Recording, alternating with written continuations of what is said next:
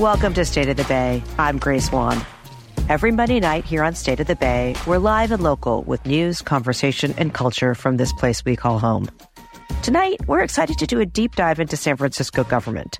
We'll look at what's working, what's not, and what might change to address some of the problems our city is facing. We'll be taking your calls, so be sure to reach out to let us know if you have questions about how our government works and what reforms might lead to better outcomes. And then we'll sit down with two leaders of the San Francisco Bay Area Theater Company, an innovative local organization seeking to bring more diverse voices to Bay Area theater. Their New Roots Festival is coming up next weekend, and you won't want to miss it. But first, this news.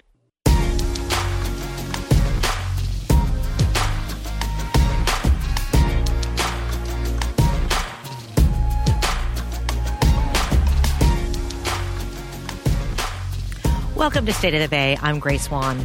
Later this hour, we'll be talking to leaders of San Francisco's Bay Area Theater Company about how they're supporting Bay Area artists and striving to bring more diverse voices to local theater. But first, we're taking a look at how San Francisco's city government works, or maybe doesn't work. Despite being in the Bay Area, where the 21st century is being reinvented by technology every day, San Francisco city government has 20th century, I mean, maybe even 19th century problems. It's been beset by corruption scandals. It has a board of supervisors that's often locked in ideological battles, and residents say it's hard to get anything done. A new report by the community group Together SF and the Rose Institute of State and Local Government at Claremont McKenna College offers a series of proposals that it says will help the city run better. Spoiler alert, they say the mayor needs more power. Tonight, we're unpacking the suggestions in that report, and we're joined by Kanishka Cheng. She's the founder and executive director of the nonprofit Together SF.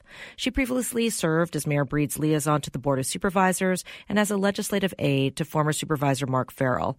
And just to clarify, while Together SF co published the report that we'll be talking about tonight, they had no part in writing it. Welcome to State of the Bay, Kanishka. Thank you so much for having me on. Delighted to have you. We're also joined by Sharky Laguana, CEO of Band- Bandago, a former president of the Small Business Commission, and a current member of the San Francisco Homeless Oversight Commission. Thanks for joining us, Sharky. Thanks for having me, Chris. Uh, it's a pleasure to be pleasure to have you here. And we're also joined by Jason McDaniel. Daniel, he's the associate professor of political science at San Francisco State University. Welcome back to State of the Bay, Jason. Always a pleasure to be here. Well, before we dive into a discussion about possible changes to our system, let's give our listeners a framework of how is it how exactly does San Francisco city government work? There's a board of supervisors, there's a mayor. What happens next? Well, there's our there's citizen commissions, there's you know ballot measures, there's how we how we vote. Um, San Francisco has long been studied on this very issue. You know, the type of government. It's been a, a city that's you know been at the leading edge of innovation in the early 1900s. It's you know in the in in the late 1990s. I think we're still having these kinds of discussions on balancing the power of, of mayors versus elected officials versus appointed you know government leaders that maybe are more experts and insulated from politics. You know, really trying to trade off between sort of representation of, of diversity in neighborhoods versus government you know policy that's maybe more efficient or or you know uh, uh, works better in some ways. So this has been a long history of this, um, and so I think it's glad, it's good that we're having this debate right now. And I mean, where is power? Um, when you look at the board of supervisors, the appointed officials, and the mayor, where how is power distributed? Is it really does the mayor have a lot of power? So theoretically, I think San Francisco, uh, the mayor of San Francisco, is one of, if not the most powerful mayor, to, certainly probably in the in the state of California, uh, and perhaps in the country. Given that uh, the the the city and county of San Francisco is not unique, but one of the few consolidated cities and councils uh, uh, and counties, giving the mayor authority, uh, budgetary authority, especially, and, and some control and policy authority over many different types of agencies that many cities, if not most cities, do not have control over. So on one on one hand, uh, the, the, the 1996 charter reform created a clear lines of authority for the mayor. Uh, um, giving the mayor authority over uh, more authority over citizen commissions uh, um, uh, or, or, commissions. Uh, uh, also, you know, taking away power, uh, uh, executive authority from unelected uh, uh, uh appointees that were had life tenure at the time. So eliminating those offices and and rebalancing power to a mayor and to a board of supervisors. Right. Mm-hmm.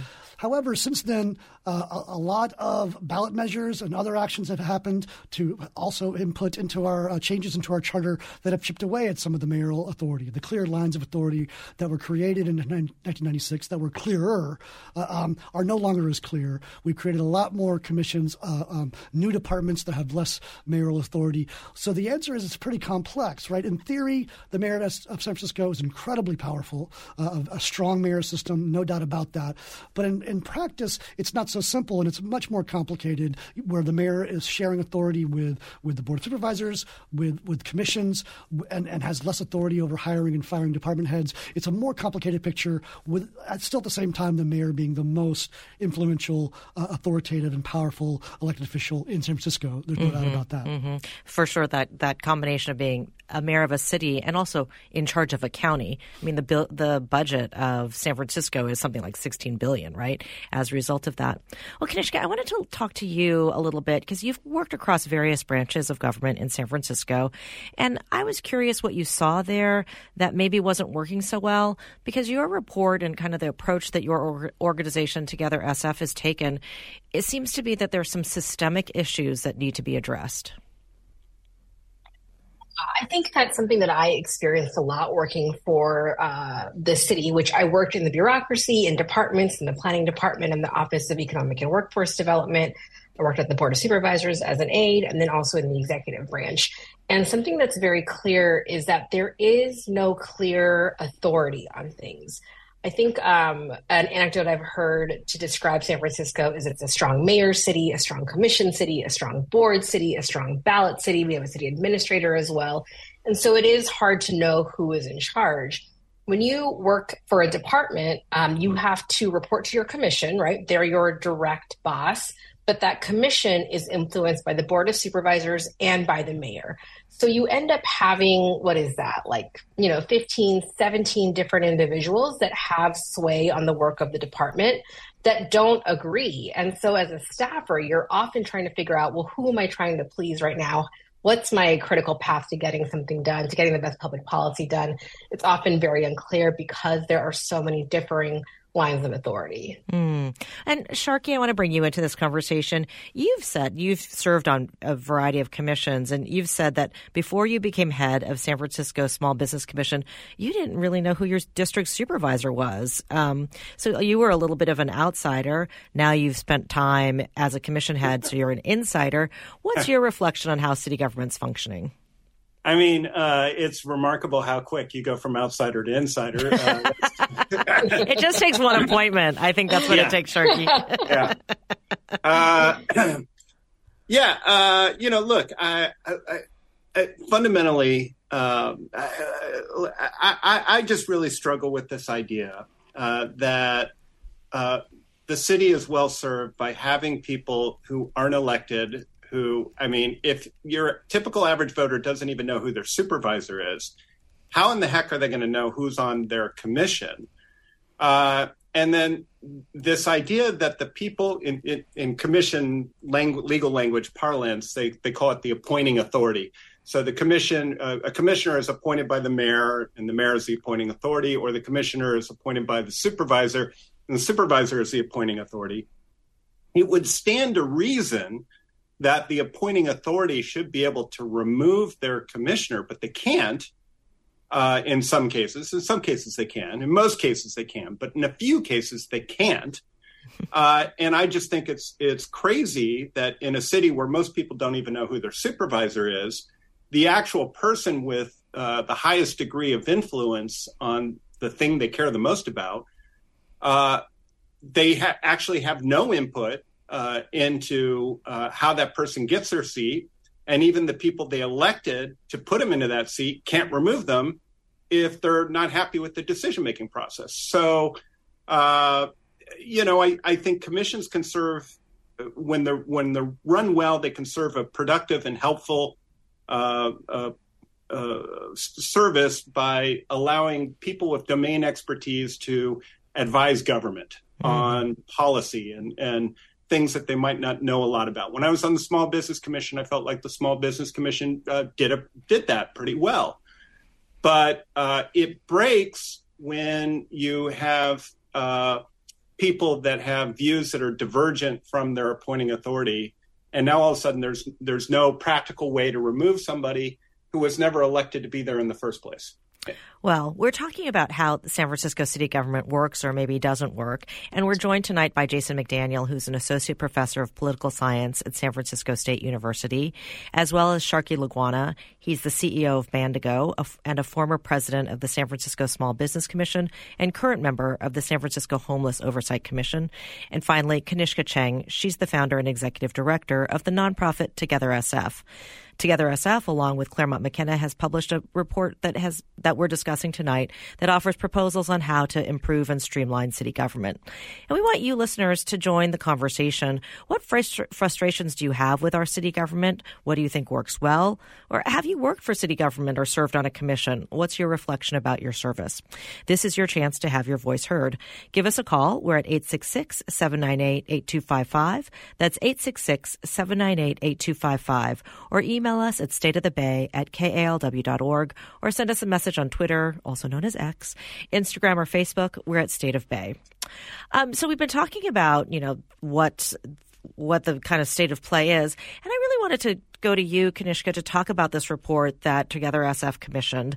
Um, I, I, take it there's general frustration among your organization's members um, with the perceived failure to address some of the city's most difficult problems shortage of affordable housing, public safety, kind of this beleaguered downtown.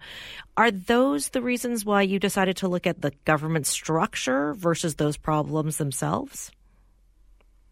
Yeah, that's a big part of it. I think um, the thought process that we were going through was even if you elect leaders who say all the right things, who sound like they are very aligned with what the general public wants, right? This is the message they're getting elected on. This is what they're getting elected to do. They get into power and they seem to be stymied left and right when they're trying to do something, whether it's trying to move the bureaucracy, trying to move their colleagues on different branches of government there seems to be a lot of gridlock and inability to get things done, and certainly an inability for our city to be nimble and quickly respond to the crises as they pop up. And so that kind of led us to think about what is the structure and what is structurally preventing these leaders that we're electing from carrying out the things that they say they want to do.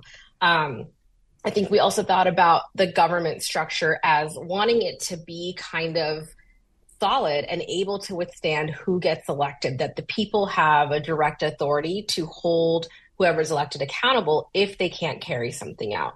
A big part of what we experience now is a lot of elected officials are able to point their fingers at others. They can point at commissions, they can point at the board or the mayor, they can point at department heads that they don't have the authority to hire and fire and it creates a lot of confusion for the public and all of us are sort of sitting here with our hands in the air saying how can we have a $15 billion budget 30,000 city employees and not be able to solve even one of these major problems that our city has been dealing with for five, if not 10 years. Mm. Um, and I think a lot of that comes back to the structure. And so we wanted to make the structure as efficient as possible so voters have a direct authority on people they're electing. Well, uh, Jason, you referenced this when we were talking about the strong mayor issue that the 1996 amendment to the city charter had offered kind of very clear guidelines on how, what the mayor was supposed to do and what the mayor could not do. And that, you say, has been eroded over time. Why has that eroded?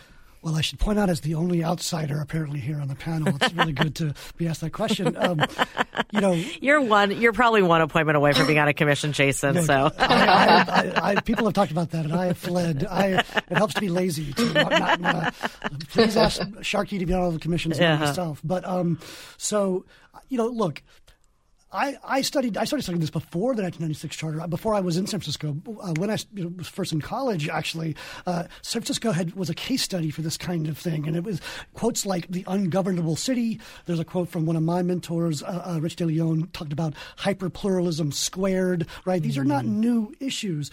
The thing that I think really stands out to me about what's happened since our 1996 charter, but also before that, is the use of the ballot system. Right? Our, our ballot measure system in San Francisco is something that the, the people of San Francisco, I think, care quite a lot about it. They really trust themselves more than they trust politicians, right? And at almost every opportunity, when asked, they will take power sort of to themselves and, and, and, and take it away from politicians, even ones they might like, right? Uh, and what we've seen is that since the 1996 charter reform, ballot measure after ballot measure has basically uh, chipped away, I think, mm. at, at, at, mayoral authority. For instance, on, on commissions, uh, there were some clear lines of authority on mayors appointing uh, majorities or sometimes entire commissions, uh, members of, of the commission some of which are quite large. Uh, that has often been somewhat restricted, where uh, they're now subject sometimes to board approval, where they might not have been before, uh, uh where the mayor's ability to hire and fire department heads have some, somewhat been restricted by commissions. Not entirely, but again, somewhat. It's not that technically the mayor doesn't have these powers, they're just subject to often board approval, board veto, commission uh, uh, um, processes as well. So that overall, what we have done is created a system that I think week perhaps unintentionally, has been even more ungovernable or more complex than it was before. Mm-hmm. And it was a stated goal of the 1996 Charter Reform Commission to make it clearer yeah. and and and, and uh, uh, um, you know plain language. Although they didn't succeed that entirely, and I think we've made it so much more complex because we value things like citizen input, citizen participation, not just expertise, as, as Sharky was saying, but we want to hear community voices. We want to hear from mm-hmm. neighborhoods and neighborhood leaders, and that's a great thing in, in, theory, the commission system is really good about bringing the concerns of citizens and communities to the elected officials. Um, but I think in practice, what we're seeing is that it's a complex melange of things that not even the insider experts really know. Uh, who to, who to hold accountable for some of our problems or lack of action on some of our problems. I mean, a, a democracy is messy. A lot of democracy is really messy. Well, we have a caller um, here, and I'd love to bring him on. Starchild from San Francisco. Welcome to State of the Bay. Hi, thank you very much. Uh, I uh, can hear you okay now. Uh, the the quality of the recording on the phone was really bad, so let me turn down my radio so I'm not getting feedback here because I was listening to the radio. This is okay. Comments well, going out over the phone yeah, bad. but and what's but, your your take, Starchild? Yeah, well, my take is that uh, if you look at the big picture over time, San Francisco city government has grown astronomically. You know, the budget is, is like $14 billion a year now, which is bigger than many states, entire state budgets. And the number of employees has also skyrocketed. Um, I don't have the numbers in front of me to tell you exactly what it's been, you know, but any report looking at, you know, city government and why it's not working should be looking at that issue. It's simply too big. It's trying to do too many things for too many people. It's interfering in too many aspects of people's lives and that's what makes it, you know, ungovernable and unaccountable because it's so complex, as, as one of the guests pointed out, when people don't even know who their supervisor is, you know, how can they hope to get a handle on this huge, complex government? I mean, there's like dozens and dozens of different boards and commissions, and who knows what they're doing, you know? Well, that's, um, a, that's a really good point. People, yeah. Um, but just one, one final thing, you yeah. know, I think it's morally outrageous and unconscionable that we have thousands of city government employees making six figure salaries while there's thousands of people living homeless on the streets whose taxes are going in part to pay for those salaries, the taxes that they pay. Not to mention all the loss of opportunities and the ways that they're criminalized for doing things like using their own cars as taxis or renting out rooms in their homes or selling things on the street. Mm-hmm. They could be using to support themselves, but instead we have this big government system that criminalizes them or regulates their you know, their lives in ways that are not accountable to them. Mm-hmm. They, as individuals, do not have agency.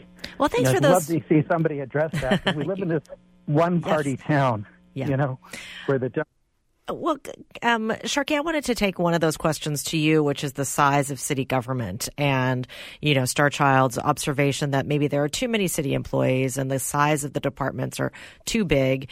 What, is that something that you agree with? Was that did you have a similar reflection or not?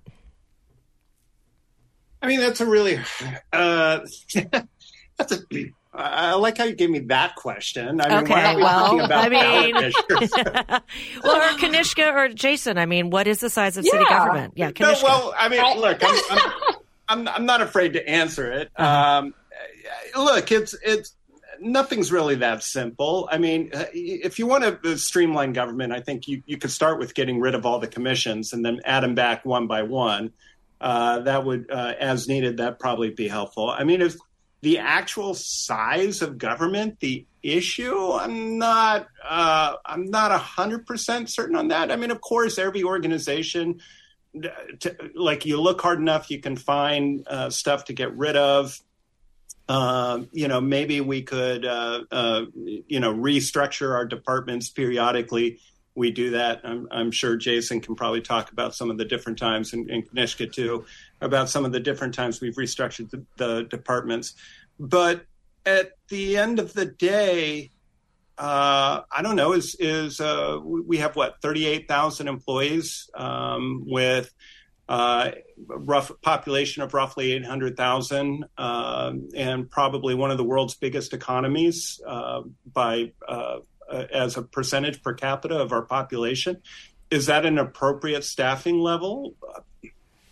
I mean, I, am I'm, I'm not sure that's our biggest problem. I think we probably have um, a, a bigger problem would be just the coherency of the employees that we have. Hmm. Well, let me reintroduce the program. This is State of the Bay on local public radio, 91.7 KALW, KALW Bay Area, and I'm Grace Wan. Tonight we're discussing whether changes to San Francisco's government might help our city address some of its most challenging problems. We're joined by Kanishka Cheng of Together SF, Sharky, Sharky Laguana of the San Francisco Homeless Oversight Commission, and Jason McDaniel of SF State. And we want to hear from you. What frustrations do you have with city government? Have you worked in city government or been on a commission, give us a call at 866 798 8255. That's 866 798 8255 or email, email us at stateofthebay at kalw.org. Kanishka, I think you were trying to um, say something before I had to reintroduce us. Yeah, um, I just wanted to say about the the size of the city government, right? That Starchild brought up. Now, this wasn't explored in our report because I think it's more of a symptom of policy decisions and not necessarily the structure of the government. But I think what does happen because of the structure of the government and the sort of the lack of clear accountability and direct decision making is there's something about the culture of our city government that prohibits people from making sort of decisive decisions around what's working and what's not working and i think that that has resulted in this attitude of um, city employees, which many of them are incredible workers and they're here to carry out really important work of our city and they are truly passionate public servants. But there is something happening with the way our city operates in that if something's not working, if a team isn't working, if an employee isn't working well, there is a hesitancy to address that the way it would be addressed in the private sector through performance improvements or, or, direct management. And instead, what the city does is set up an alternative team, set up a parallel team, set up something right above that team or that person. And so there's never cutting, there's only growing. And that is that is something that I think any city employee would tell you. It's just the norm of how the city operates.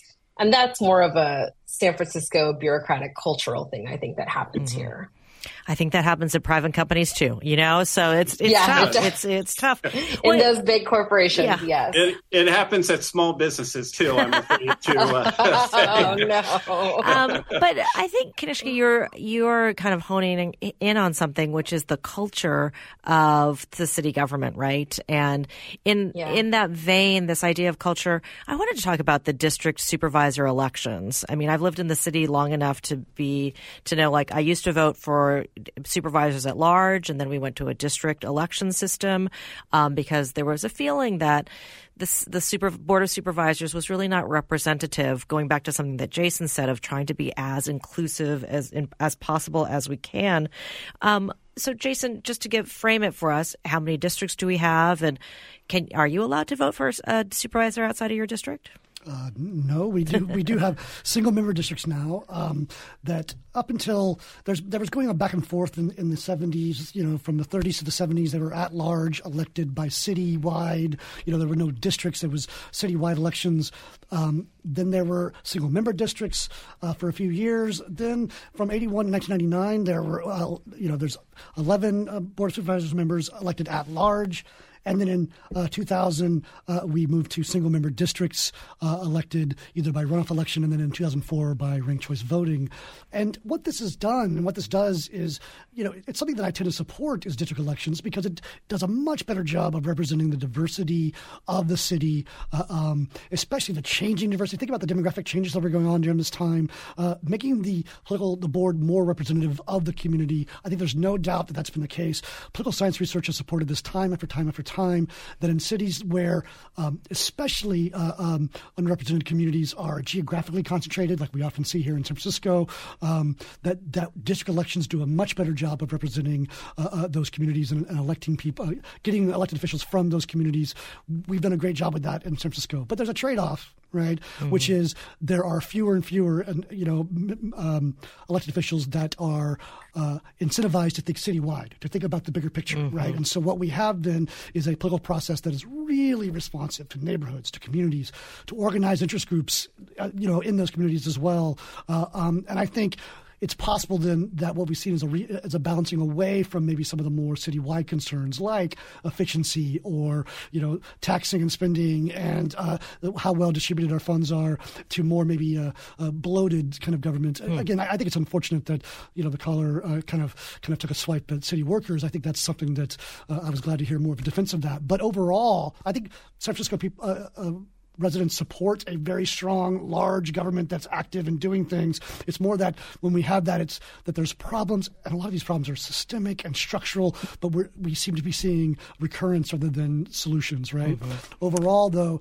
I think the way in which we elect our, our, our board has had an impact right? And I think that's part of the reason why we've seen so many ballot measures introduced by the board, uh, approved by voters that have curtailed mayoral authority as well. Mm. And I think the voters seem to. Uh, they tend to overwhelmingly approve these, and I think they tend to support that one at a time. Overall, right? I think perhaps we, we've gotten a system that's out of balance from citywide versus community sort of interest. Well, Kanishka, one of the um, proposals in the Together SF report, also from Claremont McKenna, is that there should be supervisors who are voted in um, in at large or citywide supervisor seats. Tell mm-hmm. us about that proposal and why you think that would make a difference. Yeah, so the recommendation is to have a hybrid board of supervisors where there is some mix of district representation and at large representation. Um, something I thought that was really interesting the report identified was that um, jurisdictions that have some citywide representation versus just districts tend to be more pro housing. So it's a great example exactly what Jason articulated as people um, are electing someone to represent their smaller and smaller geographic interests. Of course, that becomes a housing development issue. And so that's just one way that a citywide, having a mix of citywide representation can help to um, force the legislative body to think about the greater city's need and not just what is um, most important to their residents in their district. The other thing um, that we talk about a lot at Together SF at our events is that you know in San Francisco we have 11 districts. Each district is about 80,000 residents. Only about half of them are registered voters, and only about half of them vote in the supervisor races. So you're starting to see why this representation is catering to a narrower and narrower demographic and a narrower um, sort of worldview. So uh, the report really does recommend adding in some citywide seats. Now, because of obviously the California Voting Rights Act, we would never go back to a full citywide Board of Supervisors, um, there are fewer and fewer cities that are having entirely at large legislative bodies. We would still have to have some mix of districts. And I think that's important because San Franciscans do still want to have that um, more hyper local representation of their neighborhood interest. And I think there's a way that we can find that balance. Mm. Well, a listener from we have some emails, and a listener from San Francisco writes In the 2000s and early 2010s, publications like The Atlantic magazine highlighted how unique San Francisco politics were due to all of the citizen interests and coalitions. Driving collaboration and coalition building was how things got done. Isn't the issue that our politicians today aren't compromising in the same way? Do you think that's the problem, Sharky? It's not the fact that we have a lot of participation, it's the fact that people aren't willing to compromise. Well, you know, there's a couple issues that are intersecting. One is we have social media now, so uh, people can be much more aware of diverging opinions and, and get into it with with uh, people with different opinions, and, and, frankly, get addicted to that conflict. Uh, the second thing is that uh, you know, going back to what Jason was talking about earlier, we now have uh, ballot measures or, or voter initiatives uh, and the result is is now that we can cater to um, any particular segment and, and, give them what they want. Uh, the um, uh, um, uh, you know one of one of the challenges with that, I, like I've I've always felt that handing over democracy in a constitutional republic, which is what we have, handing it over to just essentially whatever the crowd thinks. Um, isn't a great outcome because people don't have the ability to, to see things in context. And it actually uh, helps drive politicians into uh, using more conflict oriented language, like I'm going to fight for this, or I'm going to fight for that, or I'm going to beat up this. Um, and and the you know I think uh, we've had supervisors say uh, that compromise is not a value that they should strive for at the board of supervisors. I won't name the supervisor, but um, uh, the, the, somebody else can if they want to. But my point is, uh, I think that we would be well served by curtailing the power of, of ballot measures. I, I want to see a ballot measure that would require all ballot measures to automatically sunset after five years. If it's such a great idea, make it a law uh, w- w- this idea that we're going to turn over each and every little piece of how government is organized and just hand it over to a bunch of people who a have no idea how it's organized um, and ask them to vote on it. I mean, are we going to vote on whether there's going to be a stop sign at, at Mangels and Foerster? Are we going to vote on uh, whether or not the street lamp's going to be fixed? I mean, it's it's ridiculous that we've assigned so much of government's power to just whoever can craft a, a ballot measure that sounds appealing. And the result is uh, going back to what I was saying before, and and, and Kanishka uh, uh, highlighted. There's a lack of coherency hmm. in government, and that coherency is what we've lost by not giving leaders, not giving voters the benefit of the government that they voted for. You know, and that, I mean, the idea of the ballot initiative, I mean, obviously it's a lot like the proposition system we have at the state level. It's there's something about California that, and Californians that don't really want to cede all their power to politicians. And I, Jason's in the studio with me and he's nodding and, you know, about this. And, you know, the ballot initiative, we've talked about it a little bit, but is that where it comes from? This idea that citizens don't really trust the politicians? I think it's it certainly is. You know, um, even when they like individual politicians, uh, we in California, and this in a lot, many places in the country, but I think especially that strain of it in California, which is we're highly involved, we're highly aware, especially here in San Francisco. It's a vibrant culture of participation, and yet we also then only trust ourselves more than we trust anybody else, right? And I think it's important to note that San Francisco's ballot measure system is probably the most permissive and accessible of any in the state, and, and therefore probably anywhere in the country. We have created a system where the politicians don't have to compromise, right? Mm. Because what they do by they've allowed they, they've changed some uh, rules to allow members of the board to put things on the ballot with only a minority of the board members, right? Mm-hmm. That didn't used to be the mm-hmm. case. So we, we've lowered the thresholds for citizens to get both charter reform and, and non-charter uh, measures on the ballot. What we've done is create a system where we've uh, emphasized our own authority in the ballot measure, and we've created things like ballot box budgeting and planning decisions by the ballot box because then politicians can say, well, we can't compromise. This is my vision. That vision of the mayor or whoever else is, is completely the opposite of that. I'm just going to go to the voters. And yeah. we have dueling ballot measures, which we've seen repeatedly over the last couple of yes. years. These dueling ballot measures mm-hmm. are oftentimes designed to you know, trade on the confusion of voters that I think Sharky rightly points to. That voters are trying and they mean well, but they're going to be confused about some things. I, was confused about the last, you know, last one around uh, streamlining some of the authorities the Prop around C housing, ones. Right? Yeah, those were confusing. And, and, yeah. and, and, and, the Prop C ones, are, you know, as well. So it's like this stuff is very confusing, even for someone like me or uh, I, I, suppose members of the other panel who are insiders. That that you know, it's hard to tell the difference, right? And so I know that people don't want to hear this, but it's often the fault is in our stars, so to speak. That's voters. We, the voters that have given ourselves a little bit too much democracy and we trust ourselves.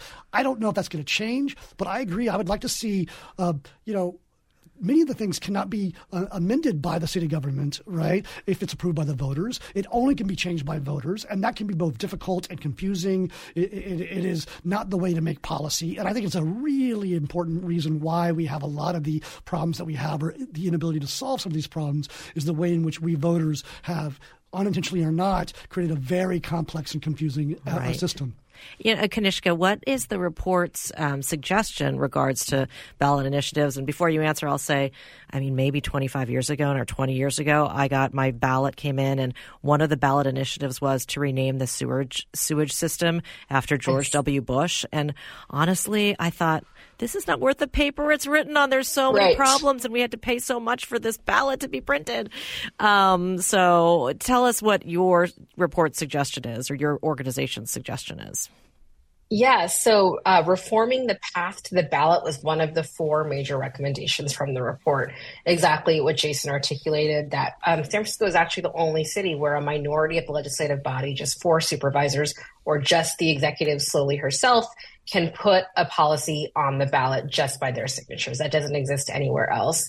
Similarly, just 2% of registered voter signatures can put legislation on the ballot. In other California cities, it's 10%. I think there are some that are 5%, but we are by far the, the, um, the easiest path to the ballot. And in the interviews, the report conducted, um, the study authors conducted about 30 interviews with former city officials. And um, this clause that four members of the Board of Supervisors can put something on the ballot was um, discussed as coming into a negotiation. It's like having a gun on the table. It just it incentivizes brinks, brinkmanship with these negotiations, where it's just impossible to get to compromise because you can take something to the ballot.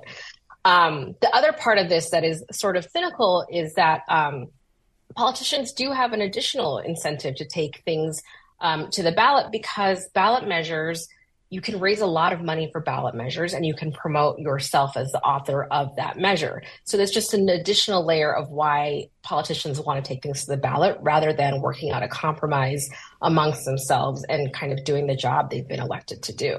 Mm. Well, let's go back to the phones. We've got Chris um, online too. Chris, welcome to State of the Bay. Oh, thank you so much. Um, I'll, I'll say one brief thing just in favor of referendums I mean, those of us who've been in California for a long time certainly remember that the uh, ballot box budgeting that was coming from initiatives was actually a little bit better than the ballot box than the actual budgeting from the legislature. But I do agree that having the council involved as easily involved in referenda in San Francisco is not great. I just wanted to say I, I've left the city, but I still own a tiny little piece of land there. And, you know, it's it's the structure of the permitting process that keeps us from, you know, since we're, we're you know we don't have a lot of resources, we don't think that we could actually figure out how to get through the permitting process. Um, and you know, it's a very direct, uh, you know, impact. Um, if there is a, you know, a, a structural thing I would think about it be whether or not we need a historical preservation commission in addition to a planning commission, which is really not that old. It was a fairly recent addition could probably be done rid of. Mm. Well, that's a really good point. And Sharky, I want to take that question to you. I mean, the difficulties that residents in the city have, and maybe not just in, in developing a piece of property, but renovations or other things that make city living harder when you can't get what you need done. Is there something to be said about reforming some of these commissions? Uh, well, so first of all, um, some of the complexities of the permitting process are a direct result of, of the, ballot measures uh, that have been passed in uh, in the past uh, that have uh, created commissions that are difficult to manage um, and and in many cases directly uh, impacted uh, local businesses and building processes to make them harder to deal with. you know, I, I increasingly I am just of the opinion uh, that we would be better off with uh, taking a step back. If if we could somehow hit a giant reset button, uh, I, I, think that's kind of what needs to happen, or, or, or you know, uh, reboot the computer and pull out the cord for a minute and, and uh, let it let it reset uh, because uh, essentially what you have is a lot of different um, it, power structures that have uh, become kind of calcified within the system. I mean, uh, earlier Kanishka was talking about the the need for uh, hybrid supervisors. I, I've been thinking for a while we can't do it because of the Voting Rights Act, but I've been thinking, uh, you know, it'd be fun if we oscillated every election cycle between at-large supervisors and district supervisors because then that way no political power structure could ever gain the kind of regulatory capture that we have now. And it seems to me it's it's these uh, uh, power structures that that uh, you know they're incentivized to capture the regulatory power and they do. And then inevitably when they do things get weird Things get weird indeed. Um, Kanishka, I wanted to ask you with the time that we have left, what's going to happen with this report? Where is Together SF taking it? So we really see the findings of the report as sort of a playbook, a path to do exactly the reset that Sharky is, is talking about.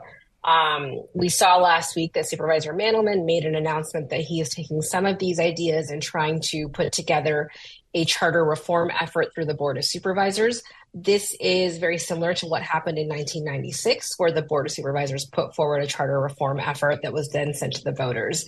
Um, it's important to remember that a, a, a rewrite of the charter that exceeds more than one subject can only happen through the Board of Supervisors. So if we as an organization wanted to pursue charter reform, we would have to um, separate out different charter amendments and uh, propose them as a package together. So we are hopeful that the board process results in the charter reform effort that we can enthusiastically support. Um, we're very happy with some of the ideas that Supervisor Mandelman discussed uh, that he is putting forward. We think some of it could be a lot stronger. Um, and so we will be engaging on that effort and hopeful that we can get something that we're all really happy with to come out of that effort and be put to the voters um, for the November 2024 general election. And if people want to learn more about the report, where can they find it? So you can find it at tsfaction.org. Uh, we have a link to the full report there. We have a blog post that's sort of a summary. It is um, a bit lengthy, but the executive summary is only about four or five pages and is um, a great summary of the whole report. Well, you know, people need to get informed. I mean, if we're going to have the if we have the if we have the city that Jason has described, where it's very inclusive and lots of people want to get involved, no problem reading a four page summary, yep. right? That's right. Well, I want to thank all of you for coming on to talk to us about this issue, and I look forward to actually continuing the conversation to see where this goes. Um, there's so much to talk about, but I'm afraid we're out of time. We've spent we've We've been talking about San Francisco city government, and we were joined by Kanishka Cheng of Together SF. Thanks for joining us, Kanishka. Thank you so much, Grace. Yeah. And Jason McDaniel of San Francisco State. Thanks so much, Jason, for being here. It was a pleasure. And Sharky Laguana, as we called an insider, he's, he's on the San Francisco Homeless Oversight Commission. Sharky, it was really great to hear from you. I'm going to appoint Jason to a commission uh, next week and make him an insider too. I think he, I think he had a cardiac infarction in the studio. Um, well, thank you all for joining us. And coming up after the break, I'll sit down with two leaders of the San Francisco Bay Area Theater Company. We'll learn about how their innovative approach and commitment to bringing diversity to productions is changing the Bay Area theater scene. We'll be right back. Tune in to Cross Currents tomorrow morning at 11. We'll hear about the challenges of finding and maintaining love behind bars. She ended up telling me, you know, I, I can't go on with this relationship because I can't stand leaving, leaving prison and not taking you with me when I leave these visits. Stories of love and loss on the newest episode of Uncuffed. That's tomorrow morning at 11 on Cross Currents from KALW News. Tune into KALW tonight at 7. It's the Town Hall and this week we're headed to Manny's in San Francisco's Mission District for a debate about policies and practices serving unhoused people. If people's underlying addiction has to do with their trauma, and our substance abuse treatment system does not have any trauma treatment in it, what the hell are we doing? It's the KALW Town Hall, Manny's Homelessness Debate. That's tonight at 7 here on KALW, San Francisco Bay Area. I can stand with pride. I will no longer hide. Let nothing break my stride. I to sing, I to sing. I'll walk in dignity with my humanity. I'll be for Cause I too sing,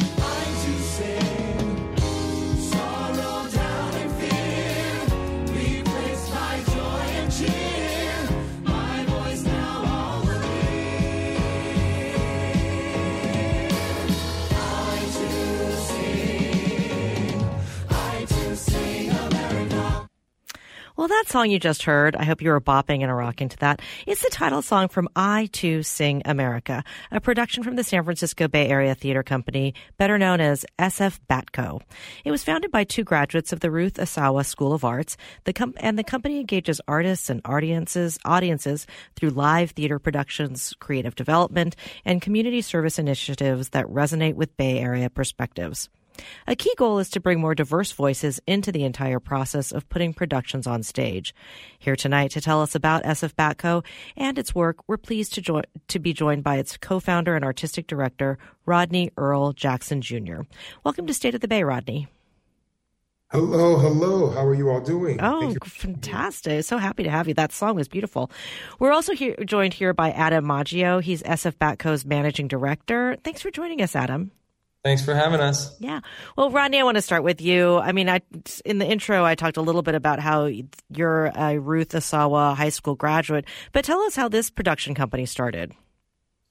Yes. Ah, San Francisco, what an incredible place. A place where so much vibrancy and the foundations of a lot of us as artists um, came from. SF Batco started almost 10 years ago. It was an idea, a good friend of ours, me and Adam's good friend, Marcelo Javier Pereira, and myself, Rodney Jackson. We wanted to create a production company that spoke to people who look like us. We were both queer, people of color, growing up in this city, and we knew that we love theater, we lo- love the magic of theater, and we were off, you know, finding our own Broadway dreams. I was at Carnegie Mellon University, he was at Syracuse University, and we found ourselves in New York City, where there wasn't lots of opportunity for people who looked like us, who had our perspectives. So we came back home. Don't people do that? They find their way mm-hmm. back. And at home, we found the magic of being able to have a voice and speak to this new, you know, socio-political climate that was taking over our incredible city that made us the artists that we are. So we founded SF Batco with the mission of, you know, uniting artists and audiences that have a that tell stories that reflect the global majority of the people who comprise it. So that's SF Batco's origin in a. Well, leading into the segment, we heard this song, I Too Sing America. And Adam, I wanted to ask you how that musical came about, since it's an example of the really unique way that SF Batco is supporting theater development. Yeah. Um, it's been a long journey with I Too Sing America. It was another uh, friend of Rodney and mine, Jamie Ewan Shore, who uh, we all met doing San Francisco Arts Education Project when we were eight years old. Um, they came into our public schools and artists and residents to our public schools and we formed this network of good friends who all loved theater and we stayed friends. And then jamie worked with uh, um, othello jefferson who was our music director at young people's teen musical theater company and uh, a program of sf Rec and Park. Um, and he had a book of poems by uh, writers of color and um, Langston Hughes was the main one, and he would read them to his young daughters. And um, Jamie said, let's create a musical taking the works of writers from all different backgrounds and putting them to original music and choreography. Um, and from that, I mean, that is where Rodney and Marcello kind of went, hey, it's great to do Sweeney Todd and it's great to do Into the Woods. And we love all of that old work, but we can create our own work and we can create our own work that's really specific to not only who we are, but also who what San Francisco is and all of the different types of people that make this an amazing city, amazing um, region in the Bay Area. Well, as much as I mean, it's amazing that you all started this theater company here, but what I, I, also think is a love letter to San Francisco is how public school education, SF Parks and Rec programming that you mentioned, Adam, kind of influenced the both of you to find these careers in the arts. Um, we hear so much about how funding is being cut for arts programming in public schools. And, you know, tell, can you talk a little bit about what difference it made for you as a young kid, Adam, to be exposed to that? For sure. I mean, I my parents never would have put me into the arts if if it wasn't for SF Arts Ed and, and Danny Duncan, who um, was came to Rooftop Elementary School when I was in the third grade and uh, had me sing Snoopy. and I joined the after school program where I met these other guys and and um, it was a whole new world. You know, it was it was something that my older brother didn't do, so that was awesome. Um, but it was just I, I never been around so many people who were so committed to showing up on Saturday mornings and making doing this crazy crazy thing that we do. And um you know Dan and we did a lot of Danny Duncan's original shows when we were kids. Um but yeah it just it felt like it felt like I was meeting people from all different parts of the Bay Area that I that I wasn't doing Little League, you know. Mm-hmm, mm-hmm. And Rodney, a distinctive feature of Batco is is its community service, um, its desire to engage with the community in that way. Can you tell us a little bit more about that? Yeah, you know, it's funny listening to you say that, Adam, has inspired me so much. Because we were those kids who we hope and pray and wish to inspire now. Mm-hmm. One of our main service initiatives is going into schools and we go into a couple of different after school programs and the actual schools. Ida B. Wells is one of them. It's a continuation high school in San Francisco. We have a commitment of going into them, into their school and providing artistic performing arts programming, along with another program called Mo Magic, which is at in Ella, at Ella Hill Hutch, which is a community center for the um, African American community in the Fillmore. And we have a commitment to going into their program twice a week as well. So those are part of those like um, this is not just for the now, but it's for the next generation because we were given and people invested in us. People like Mr. Danny Duncan, SF Arts Ed, our wonderful high school, our educational institutions, they invested in us. And now we want to, you know, pay that forward, be part of the ecology and the, the arts ecosystem in San Francisco to continue to, I don't want to say pump out more artists, but, you know, and, uh, inspire more folk who want to give to the artistic ecosystem here in San Francisco. It's so important. People didn't realize during the pandemic, everyone turned to art.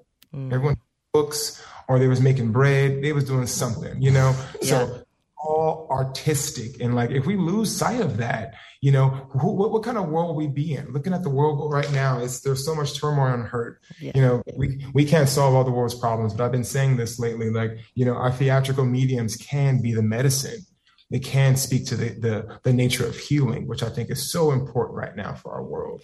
Well, Rodney, I mean, it's not easy to have a theater company in San Francisco. It's just not easy to have a theater company. I think uh, I've never run one, but I'm guessing um, just because people are distracted and theater isn't what isn't the place uh, that people normally go when they've got streaming this, and you know, people don't even go to the movies. So, how do you sustain your organization, and and how does being in the Bay Area affect affect what you do and who you are as an organization? I love this question. So we we we do good stuff. well, that's and a good answer. it's really valuable. You know, you can't just be, oh, it's really cool and interesting. Is it good? Is there quality? Yes. And we're speaking to the community and populations of people who want to have a voice here. I think that people ask, like, what is the authentic perspective of San Francisco?